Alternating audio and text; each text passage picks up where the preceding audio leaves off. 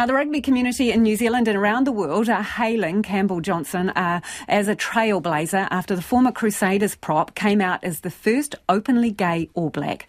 Johnstone shared his story publicly for the first time last night, earning praise and support from a host of prominent rugby names. Well, our sports reporter Clay Wilson joins me now in the studio.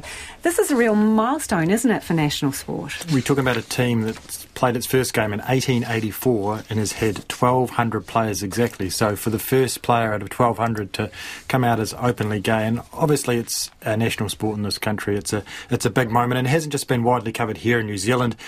Global media organisations, BBC, CNN, ESPN, Guardian, Telegraph, all all the names you think about have, have been running this story.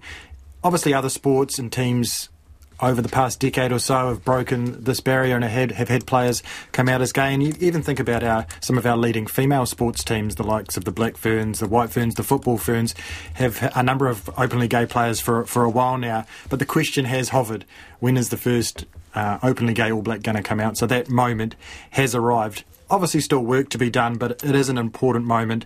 Removes some of that stigma, opens the door maybe for others, let's see what happens. But you hope it makes rugby a, a more comfortable place for, for all the people in the rainbow community. And some big names have come out as well in support. Yeah, so current All Black halfbacks Aaron Smith and Brad Weber. People might remember Brad Weber um, when the Israel Folau saga was, was going on, was quite vocal about what he thought in, in that situation.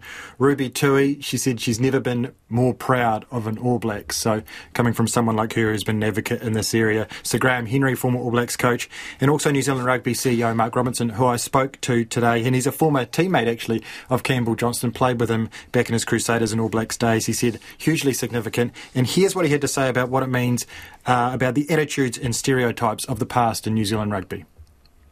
Campbell's ability to share his story shines a bit of light on the fact that it is okay for as many people, uh, a wide and variety of participants as we can possibly have in the game to be, you know, sharing insights about themselves. So, you know, that maybe hasn't been always the case or hasn't always been the perception of the sport that it is open and inclusive, but um, this is certainly a story that sends that signal really strongly.